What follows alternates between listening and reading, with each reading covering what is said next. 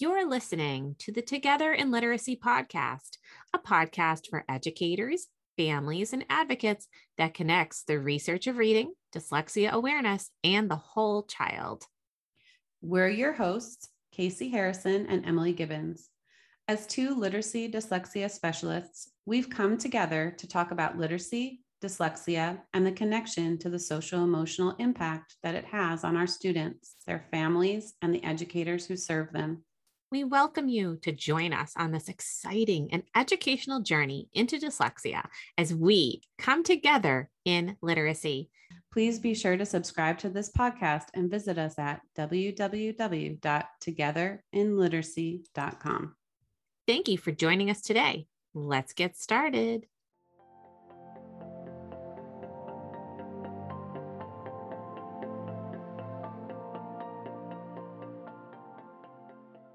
Well, hello, everyone. Welcome to the Together in Literacy podcast. We are in season two, episode six, and this episode is called Q&A about OG. and before we get into that, first of all, hi, Casey. Hi, Emily. Casey just came back from the IDA conference. I did. Texas.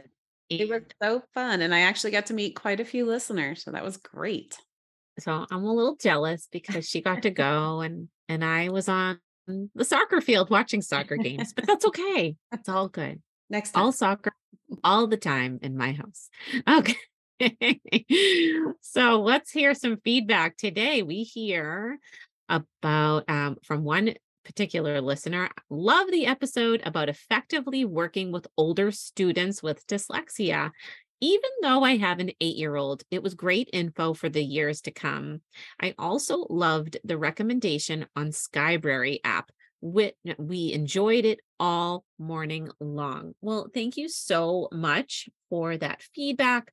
We love hearing from our listeners. We encourage you, please go on there and leave us a rating and give us some feedback. And we would love to share it on a future episode. We really enjoyed sharing information about working with older students.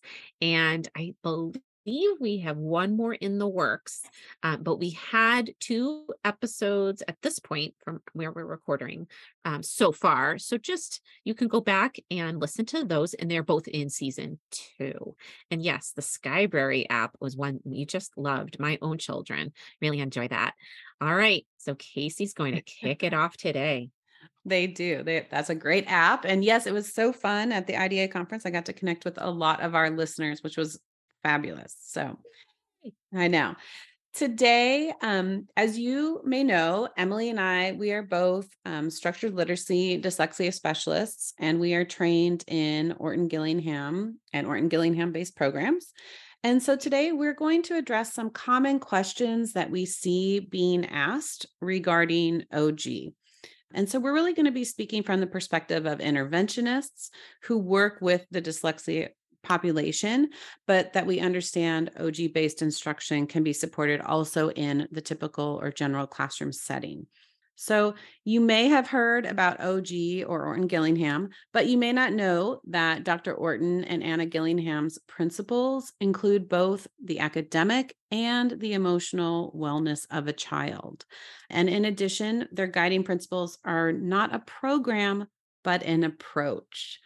So, today we are going to be digging into some of those misunderstandings that are often shared in social media platforms and in conversations that are surrounding this very well researched approach. Yes. And if you'd like to dig in further to learn more about Dr. Orton and Anna Gillingham's work, we had two episodes back to back in season one how Orton Gillingham supports the social and emotional well-being of children and of course our dyslexia population but it also dove into the principles of orton gillingham namely with a term we called the ortonian prescription yes so yes we thought we would just take the opportunity to answer some questions that we commonly hear mm-hmm. and see and i think this is a really really great opportunity for casey and i to just have a conversation with all of you so that we can really clear up anything that feels like, hmm, I heard one thing, but then I heard something else. So we're going to try and address the most common questions. We've got nine of them. so we can't wait. All right. So number one is Is there just one training for Orton Gillingham that everyone goes to to become trained? How do you get trained? And does it matter if there's a practicum? So let's talk about that. Is there just Mhm. one training that everybody goes to when they're trained in Orton Gillingham? No, there is not.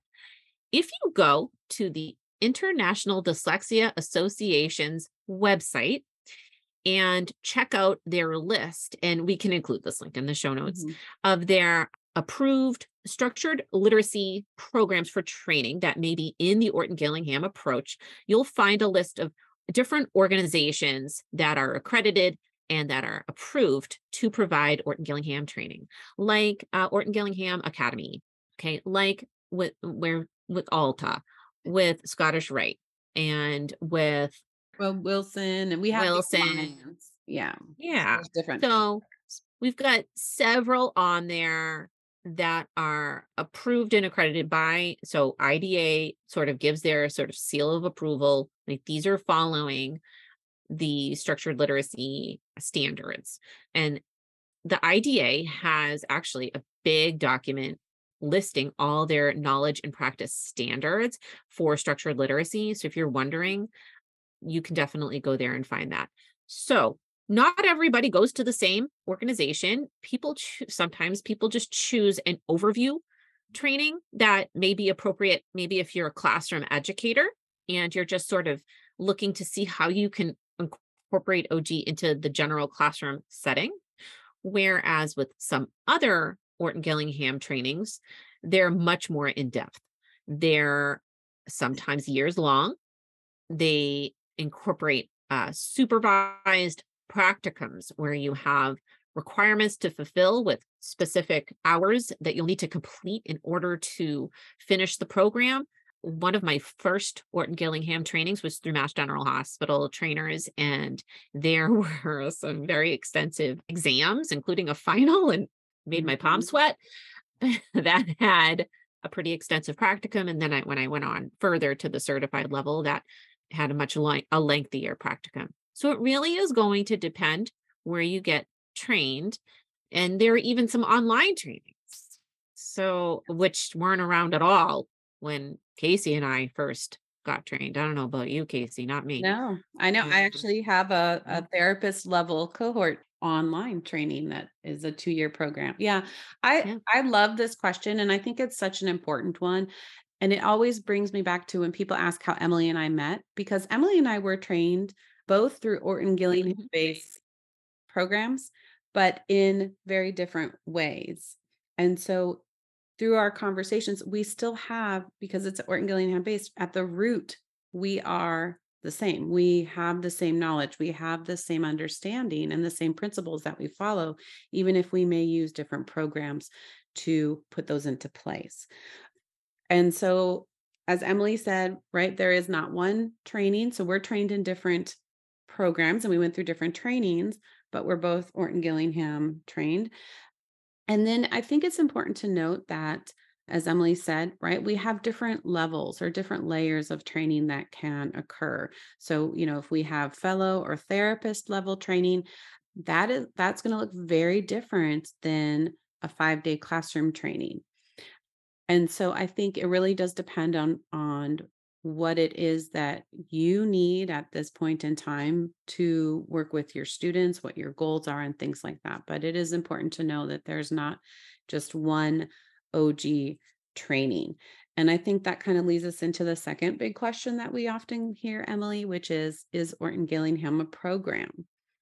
And I hear Mhm. this a lot where people will say OG and they're talking about a program, but Orton Gillingham or OG is a it's a it's an approach and there is no one that owns OG and uh, the name OG and so that can be kind of confusing, I think, for people that are kind of entering into the structured literacy world or dyslexia world to understand that. Right. And because it's not an a program and it's an approach, there are things that we all have in common with it, but there are also some differences. Right. So the thing we all share in common is that we follow Orton Gillingham principles. hmm That's really what uh, ties us all together, right? And Yeah. those are very, very important. That's at the core of everything we do with Orton Gillingham. But since we, it's not a program, then that will lead us into ne- the next question: Do we all follow the same progression and scope and sequence, and so forth? So we'll get into that in just a minute. But I just want to distinguish something that since Orton Gillingham is an approach and it's not a program, what I'd like to just add to that is that there are Orton Gillingham based programs hmm that are based off of the principles of OG. Right. And so, for instance, Wilson is one of the Orton Gillingham based programs that some people use. All right. So, because OG is an approach, all right, the next question is a really important one. And that is Is there one scope and sequence or progression that everyone follows in OG? And this is wildly misunderstood, unfortunately Yeah. because there are a lot of people that think everybody must follow lockstep the same scope and sequence or progression that everyone follows in OG. And truly, that's not the case because it will vary on a few things. First of all, it's going to vary on where you got trained. So the different organizations may have different suggested, suggested, I'd like to just add that orders Mhm. that you follow for your students. But because this is an approach and because we're we are at the heart of everything trying to be prescriptive and diagnostic, we do not at the intervention or therapy level lock into one scope and sequence for every kid. And why was that, Casey? Because we are diagnostic and prescriptive. Yeah. Yeah. Yeah. So when we're looking at the needs of that child in front of us, and if we always follow that same order for everybody, that is not being prescriptive and diagnostic. That's just following one order for everybody. You have to adjust. And it's once again, you probably heard me say that a lot. It depends. But Mhm. there are, is there a suggested order? Sure, there is. But it's going to vary from one program to the next and or one training to another. There is one Orton Gillingham based program that pace may be actually a little too quick for some kids versus using more of a prescriptive and diagnostic approach where we're really working towards mastery. Right. So it really is going to depend.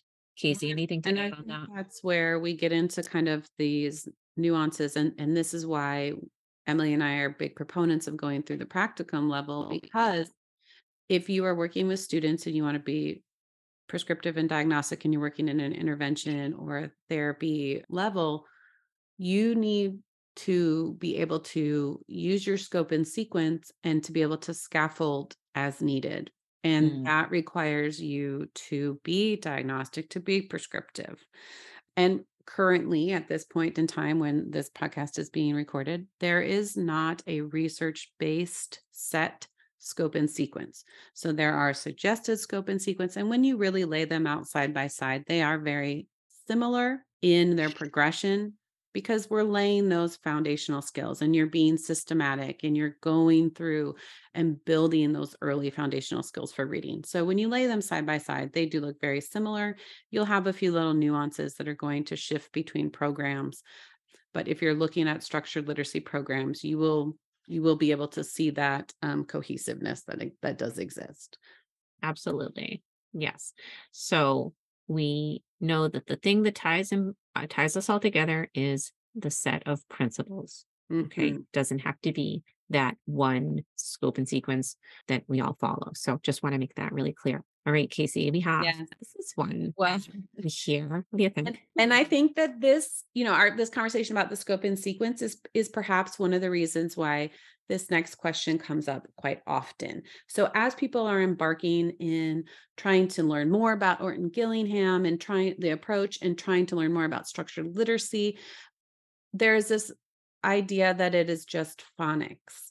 Mm-hmm. And if we really look at structured literacy and we look at the elements within structured literacy and we look at the principles of Orton Gillingham, you can see that OG is and structured literacy are much, much more than phonics. That is just one of the elements.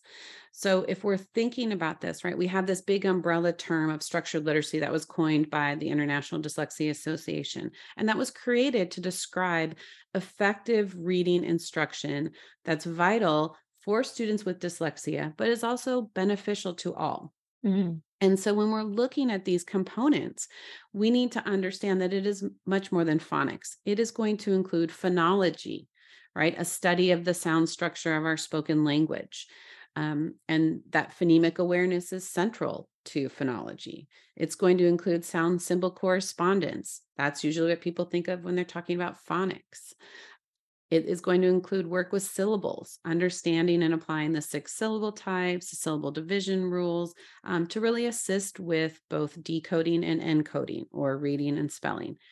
We also address morphology, understanding the working with the smallest units of meaning in our language. And we really talk about syntax and semantics, where we're talking about language, and we're talking about comprehension. So when we think of OG, it is much, much more than phonics. Right. We we like to refer to OG as supporting all aspects of language. Mhm. Language development is more than just phonics. And as Casey had, had mentioned, you know, all those things. I mean, we even incorporate things like handwriting in there and written output. Mhm. We are able to address vocabulary instruction within the words that we are teaching. There is just Fluency and yeah, yeah. all the components. yeah. all the components. Yes. And you know, the International Dyslexia Association, they have a quote and and it's, you know, to ensure that all children have access to effective reading instruction, we must ensure that their teachers have both the deep content knowledge and specific teaching experience to teach these elements according to these principles. Right. That we're being Right. systematic and cumulative, that we're having that explicit instruction, that we're being diagnostic. And so I just want to direct everyone back again. So if we're thinking about structured literacy and how OG is language based, then Mhm. really check out those knowledge and practice standards on the IDA's website because that's really going to just map out what we should be looking for when choosing particular programs maybe for for schools and districts and things like that so really important and then the other thing i know we keep bringing this up is that og is prescriptive and diagnostic Mhm. and I would love to just stress that becoming an educator that acknowledges and supports and nurtures that those principles takes a great deal of time. It's not something that really develops overnight. It's really developed with first of all with really helpful teaching from whatever supervisor you may have in your OG training Mhm. but also comes through where you learn even more through the work with your students in your practicum. But it just takes really years to look at. I, mean, I find myself just still learning more from my students Mhm. all the time and seeing, okay, in this moment, what do they need? And it's that thoughtful decision making Yeah. uh, in those moments and going forward that just it takes time to develop. It does. And I'm so glad that you brought that up because I think as we see this big wave and this big push for the science of reading to be implemented in schools, which we know is is vital, right? Yeah. I think we have to keep in mind, especially for those decision makers in your school, that it's not a quick fix or a silver bullet to teaching reading, that it's going to Mhm. take a great deal of time and investment in providing your teachers with proper training and ongoing support. I it breaks my heart when I hear teachers say that, you know, they're just given a manual and that's it or they attend a one day training. We have to do better. We have to provide our teachers with support because this is a journey and it and as Emily said it takes time and I know firsthand, you know, the impact that teacher and education um, teacher and parent education and support can make with our students. So I really hope that decision makers out there understand that that very important step of doing the ongoing support that is necessary for our teachers. That is critical. Give providing the um, ongoing support, Mhm. and that is going to greatly improve your outcomes, Yeah. not just for your students, but for your teachers as well. Okay. Yep. Um, all right. Number five. We're number five. Number 5. All right, number five. I've heard, so here's a question. I've heard Orton Gillingham is multisensory. Isn't that just using sand, paint, and shaving cream to trace letters? So we would love to just sort of talk about multisensory instruction, and Casey's going to get into addressing that. So when we think about multisensory instruction, we commonly use a, a term we commonly refer to as the language triangle, Mhm. where we are addressing multi senses. So the you know seeing, feeling, hearing, touching. It Mhm. doesn't necessarily mean that we have to be using those senses with tools like sand or paint or shaving cream, although those may be sort of like fun for engagement and so forth, or create more of just a tactile surface. But we are want to stress that multisensory instruction is also going to be heightening a child's awareness Mhm. to things like their mouth formation with like lips, teeth, and tongue. So when we're doing proper mouth formation for sound production, that's multisensory teaching as well. Yep. So um, this is not just like here, let's use some color coded sticky notes, and um, that's multisensory teaching. It's a lot more in depth than that. It really is. And one of the things, kind of going back to the sand tray piece, one of the things that I sometimes see is I'll see people using sand trays, but then they're using a pencil or a paintbrush in the sand. Right. The, the purpose of the sand is to have that tactile, kinesthetic movement and that feel on the fingertip. So, Right. again, knowing why we're using different pieces and how that's actually aiding in building these neural connections, I think is really important. One of the things, if we're people Mhm. may ask, well, is there really any research behind multisensory instruction? Yeah. And I think we, you know, if if we go to the researchers, if we remember that using multimodal instruction or that multisensory instruction, it's very hard to tease out certain aspects of that. And from my understanding, researchers have kind of under they're under an agreement that we know multisensory instruction works, so it people are not necessarily researching those components, right? So there is, you know, neuroscience really lends theoretical support for use of multisensory instruction based on the way that memory works. So there is a quote from Farrell and Sherman eh, that was saying that quote, it is easier to integrate multiple sources of information during learning when the material is physically integrated auditorily and visually than when information is presented to each modality separately. And that's from Mousavi, Low, and Sweller from 1995. So these multisensory experiences with linguistic units when we're teaching reading and spelling can really activate more circuitry during language learning than if we're only using one singular sensory experience. And if we go back to our interview with Dr. Erica Warren, where we were learning about working memory and executive function, she really went into a great discussion about the importance of multisensory teaching to Mhm. support those two areas for children. So, and we know our children who have dyslexia often have those additional challenges with working memory and executive function. So, by incorporating a multisensory approach to their teaching, this just helps to solidify everything. So definitely check back. That was in season one with Dr. Erica Warren. I'm And it sorry, I don't remember the number. I know, I don't either. And and it's Yeah. really, I think important for us to understand that, you know, when we are using multisensory approach, we're engaging multiple areas of the brain. So we're having, you know, these complex connections among the Mm, areas are then engaged. And it's you know, highly specialized and widely distributed when we're using those multisensory networks. And so it is important, I think, for teachers and practitioners to explicitly teach the structure of our language, to engage in multiple senses, and to promote reading success by making sure that we're doing both of those things. Right. And we in the OG world know that when we're using multisensory instruction, we are strengthening those neural pathways.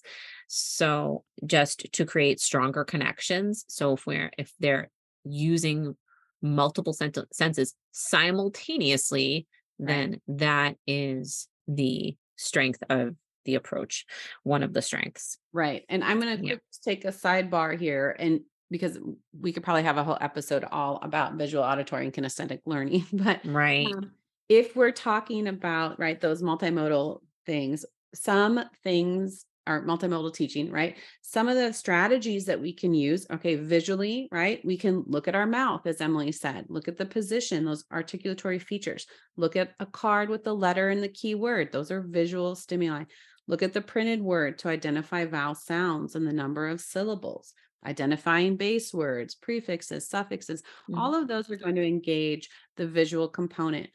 If we're thinking about auditory, right? Maybe discriminating the sounds in spoken words, say a keyword and sound. So we're doing at least two of these at the same time, right? Kinesthetic, arranging letters in alphabetical order, using tokens to segment sounds when you're using your Elkonin boxes, feeling the movement of those articulatory gestures, building words with syllable cards, and then tactile, right? Feeling maybe like the airflow and the voice on, voice off. So thinking out beyond the sand tray is, I guess, is my big thing I want you to take away when we're talking about multisensory. I want you to move beyond the sand tray and to really think and be mindful of how are you pulling in multiple senses to really build those neural pathways in the brain. Okay. And you know what? Maybe we could do a whole episode called Yeah. Beyond the Sand Tray. I love that idea. All right. Thank you. And so now let's see. I the, here's the next one. Isn't structured literacy just for kids with dyslexia? I hear this quite a Mm. bit. And so we know that, and we can even refer maybe to um, Nancy Young's ladder of reading and writing when she has that is a graphic which shows that a structured literacy approach benefits the majority of the children in your classroom. So remember, helps most, harms no one, mm. right? That that whole scenario. So structure a structured literacy approach really is what we know thus far, according to the research, what is going to benefit most children in your classroom and not just for kids with dyslexia. So when we look at what a structured literacy approach is, it's components of language once again. So looking at Mhm. phonemic awareness and phonics, but also, you know, our our fluency, our vocabulary, our grammar and syntax, written uh, written expression. So all of those pieces that are coming into play that are supporting language, oral and written language we have known for years that Orton Gillingham has helped many, many people, not just children, people, kids and adults with dyslexia become uh, readers. And now we're finding out through many more research studies that are out there that huh, the things that we were doing with the children that had dyslexia people also benefit many, many other people that may not have dyslexia. So I encourage you once again, there's a great article on what structured literacy is on the IDA website if you want to go there or even check out like reading rockets. I direct a lot of people to that website. There are many articles out there with information about what a structured literacy approach looks like. Okay. And I, All I think right. another question to kind of piggyback on this when I hear, you know, people saying, oh, well, structural literacy is just for students with dyslexia, or I will hear people I'll say this, structural literacy is just for students with low SES. And Mm, that is just fundamentally not true. And I think that that may speak to some of our implicit biases that we may hold if, if that's what we're kind of thinking, because it, if we go back to what structured literacy is, it's laying those necessary foundational pieces that we know students need, all students need to be effective readers and writers. Right. And recognizing that we all learn to read, right? Yes. With this uh with this one method here of course with some you know our brains do it this one way but for some Mhm. kids it takes a little bit longer right Right. so um, and it's important to recognize that okay. Yeah. now i'm sorry casey what did No, I was just gonna say it is, right? We we all Right. learn how to read the same way. Right and depend so- and that it's you know doesn't matter like what background what our backgrounds are correct. So, and we're not addressing someone that may have like a traumatic brain injury. Obviously, that's going to be different, right? Right. Okay. So let's see what. I was gonna say, Emily, I think that that last part, when people may mention, you know, structured literacy just being for particular groups of children, which we know is not true. I think sometimes that may be rooted in misconception that structured literacy is boring Yeah. and that they want to have it look different or to feel different for students. And again, if you have sat in a room that is doing structured literacy and doing it well, it is a fun, lively place where kids are excited about being able to read, right? And yeah, we don't love things that are hard for us and and we love things when when it makes sense if you you know. And that's what structured literacy does. It provides the pieces for kids to make sense of the words on the page. Right. And, you know, we know that when we're using an Orton Gillingham supported le- lesson plan or format, then that is following a structured approach, right? It's very systematic instruction. Mhm. And so people think when we're using a systematic approach that it's very teacher directed. And that really isn't the case when you really watch what an Orton Gillingham lesson looks like. Um, children should be doing the majority of the talking, actually, Mhm. um, within the confines of an OG lesson. Children are active in the learning. Right. We, through our, what we always refer to, and we have a whole episode on this, on the gradual release of responsibility. So, Mhm. yes, we have a very systematic and explicit approach to teaching, but our students are actively involved in that learning process, no matter where that step is in the gradual release. So, that misconception that OG is dry and it's boring, and there are all these rules that are just Mm. arbitrary, that really is, once again, that is a misconception if we truly are looking very closely at what the routine of an Orton Gillingham lesson is. As Casey Mhm. said, kids are active and very engaged in that whole learning process. Yep. So that is just, you just want to put that out there that I know I still, I sometimes still hear that one. yeah. All right. Oh boy. Here Mhm. comes, we have two more big ones, and these are sort of meaty. So So let's one, see. yeah, one question we may hear is that, you know, asking why aren't there any peer-reviewed research studies done on the efficacy of OG? Okay. So we do hear this question quite a bit. We hear it in social media groups.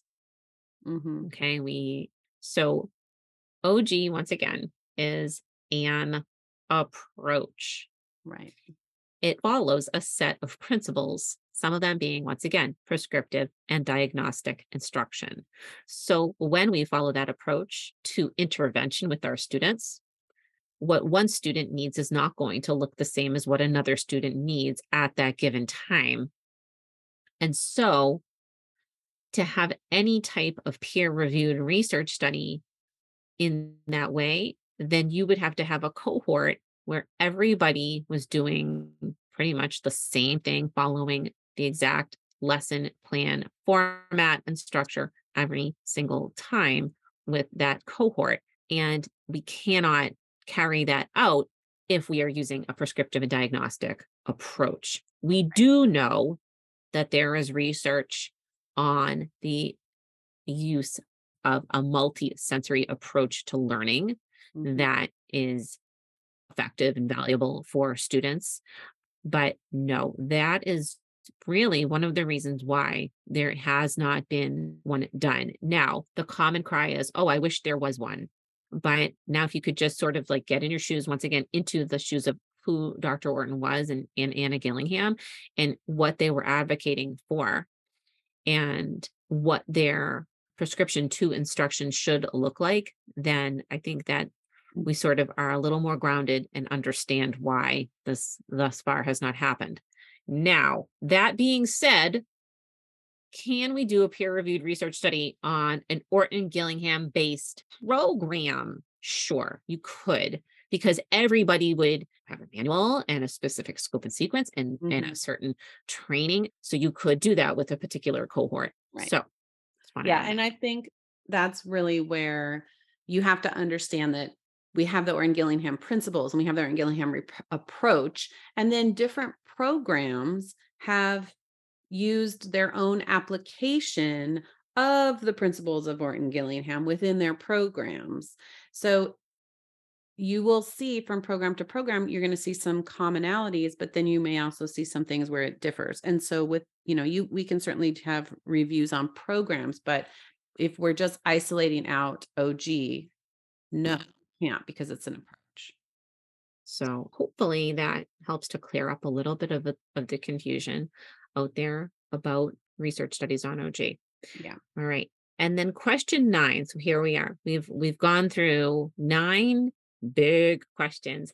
And before we get into this one, we just really hope that you will share this episode with people who are curious about OG, who may be maybe thinking of becoming trained in it, or who may have some misunderstandings.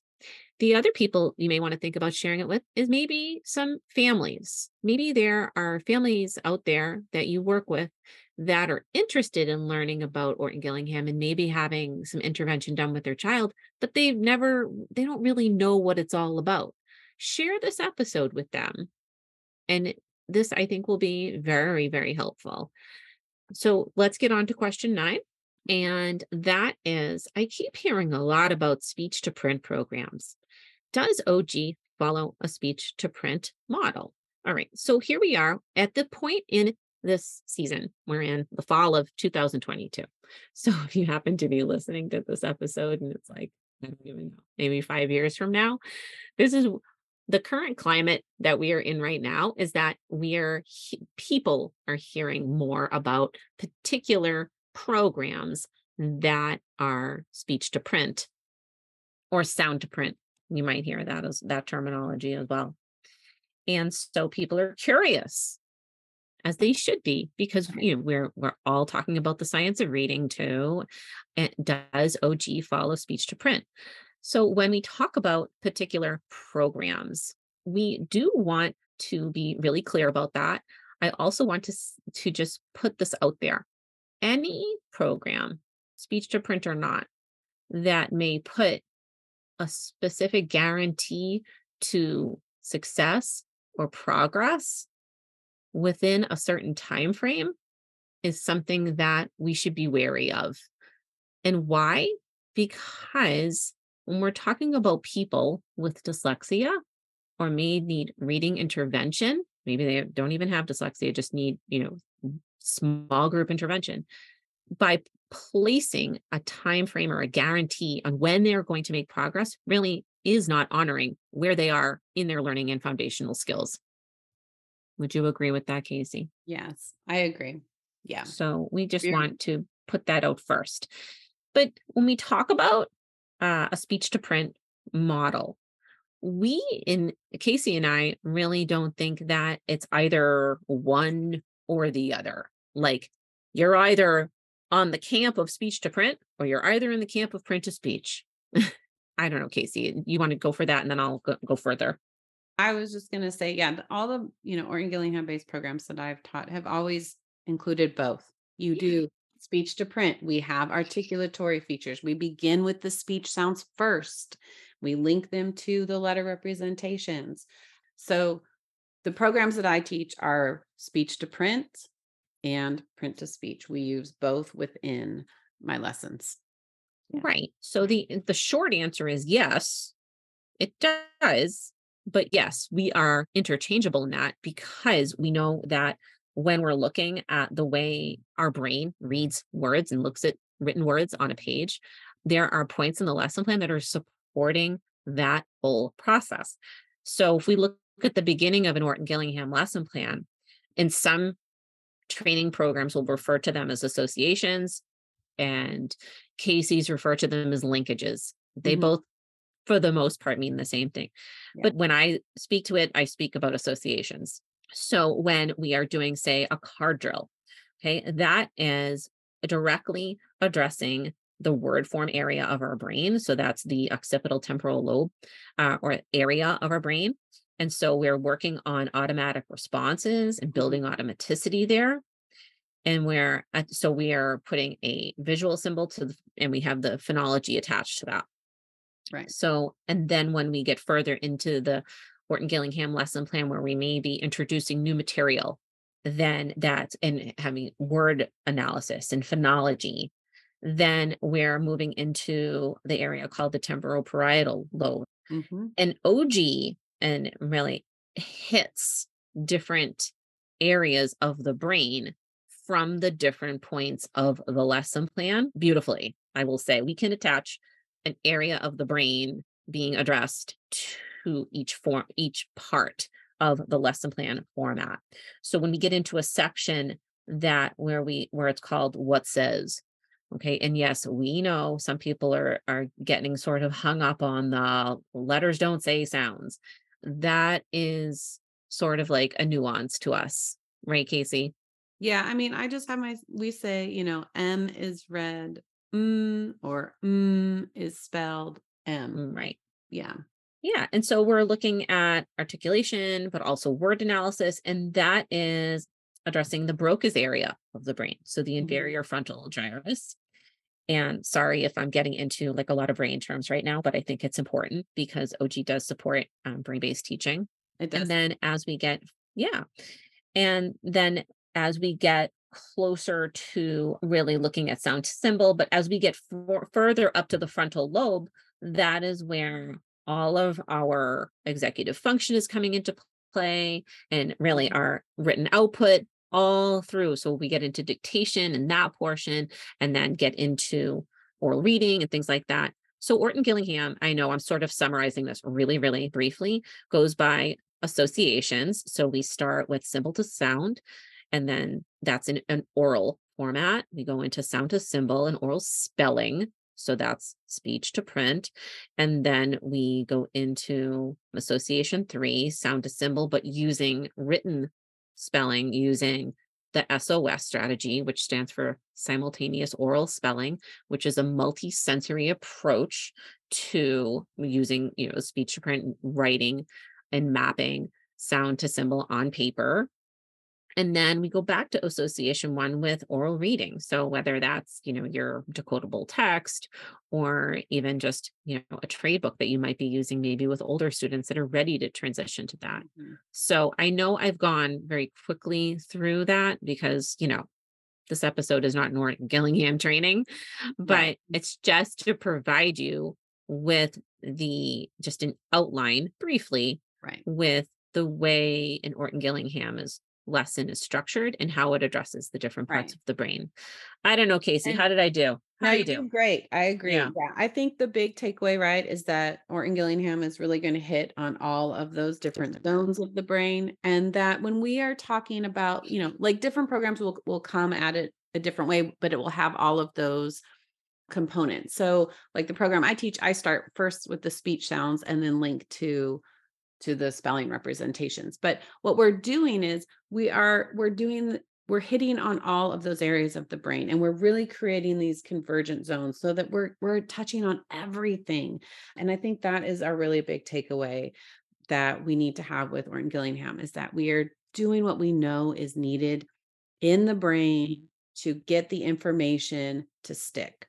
And if you're interested in learning more about the brain in season one, and I can't remember which episode now, um, but in season one, Mhm. we had a whole episode all about the brain because that is certainly a piece that I know Emily and I are very passionate about. But we also talk about that with our students. And I think it's important for them to understand hey, when we're doing this part, this is what's happening in our brain. When we're doing this part, we're addressing this part of our brain so that they are part of that learning. They're part of buying in and understanding why we're doing all of these different components of an Orton Gillingham uh, lesson, right? So check that episode out if you haven't. And I just like to say that by addressing the format of the Orton Gillingham lesson plan, it's just also to solidify the notion that this is not just phonics, that this is also language based and we're incorporating oral and written expression, but all Yeah. components of language. And sure, we didn't have enough time maybe to go into like every single thing we do in an Orton Gillingham lesson plan, but we are this is not just addressing phonics. This is addressing a lot more than that. And because we know from our brain research what areas of the Orton Gillingham lesson plan are, are hitting which areas, Mhm. then that is speaking to a child's intellect Right. and is emotionally sound so that when we are supporting the needs of our children, not just academically, but from a social emotional perspective, we know that we are addressing all of that. And as we know, this uh, podcast episode is always trying to bring that linkage back to the social emotional needs of the child. So we spent quite a bit of time talking about question nine, but it's because I think there's a lot of discussion about it based on communication that is given from the developers of programs that have their understanding, their research, and that is their perspective. Whereas for us, where we have been extensively trained in Orton Gillingham and have been using it for a long, long time, we have the gift of not only having that training, but also having the opportunity to see all of these new programs that come out and learn about them and really see hmm, are they truly following a structured literacy approach? Are they going to support our children who have dyslexia and who really may benefit from a very structured approach, who may not really benefit from being taught all of the grapheme representations all at once because that would be really big cognitive overload for them. We really want to, once again, speak from the role as um, interventionists and therapists and what we know works best for the children that we work with. And we know that if you are listening, cognitive load and working memory are very, very big concerns of ours when we are working with children. And we are always very mindful of the way information is presented. Casey, what do you think? No, I agree. And I I think being in the setting that that we work in as, you know, interventionists and and therapists and that we we often have students that have double deficits. So that working memory component layered on top of dyslexia is often a significant hurdle for our students. So we have to be very mindful and I'm always I am always researching and looking and and finding ways to improve my my work and I think that that's really important to do but I also want to make sure that it is rooted in research and that it provides opportunities for my for myself to scaffold for my students when needed to extend when it's needed and to you know continue to move forward our learning. And i think you know coming back to the principles of orton gillingham really helps to anchor our work. Yes, absolutely. So we are uh, going to wrap up today. And before we do, we just want to remind you please take a look at the show notes that we have for this episode. We'll include links and definitely go to togetherinliteracy.com because we always have a blog post that accompanies the episodes that we discuss and we'll be sharing even more information there and that way you can uh, pass it along um, give it another listen we took quite a bit of time to address many questions so we hope that that really clears up any kind of misconception or misunderstandings that there may be surrounding Orton Gillingham. And we also want to encourage you, once you do look at the blog post, for something that Casey and I are going to be providing. So if you look at the end of the blog post, then we'll be sharing a little link that you can click on. And that will provide a coupon to both Casey and I, both of our online stores. So we would love for you to check that out. We both have teachers pay teachers stores and we'll share what those are. But guess what? We mm. also have stores on our own websites. So Casey, why don't we both share both of the stores that, that we have? Go ahead.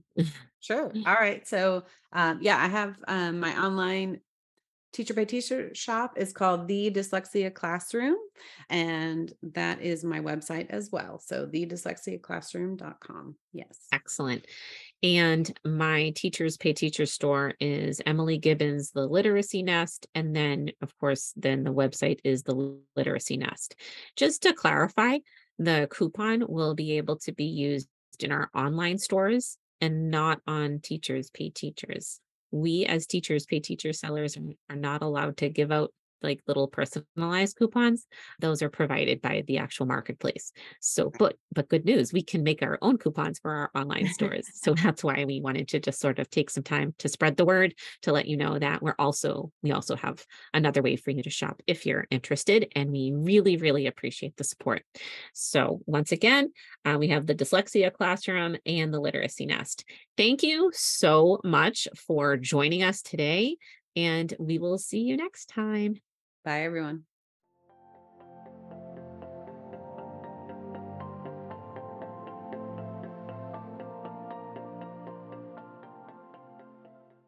Thank you so much for tuning in to the Together in Literacy podcast today.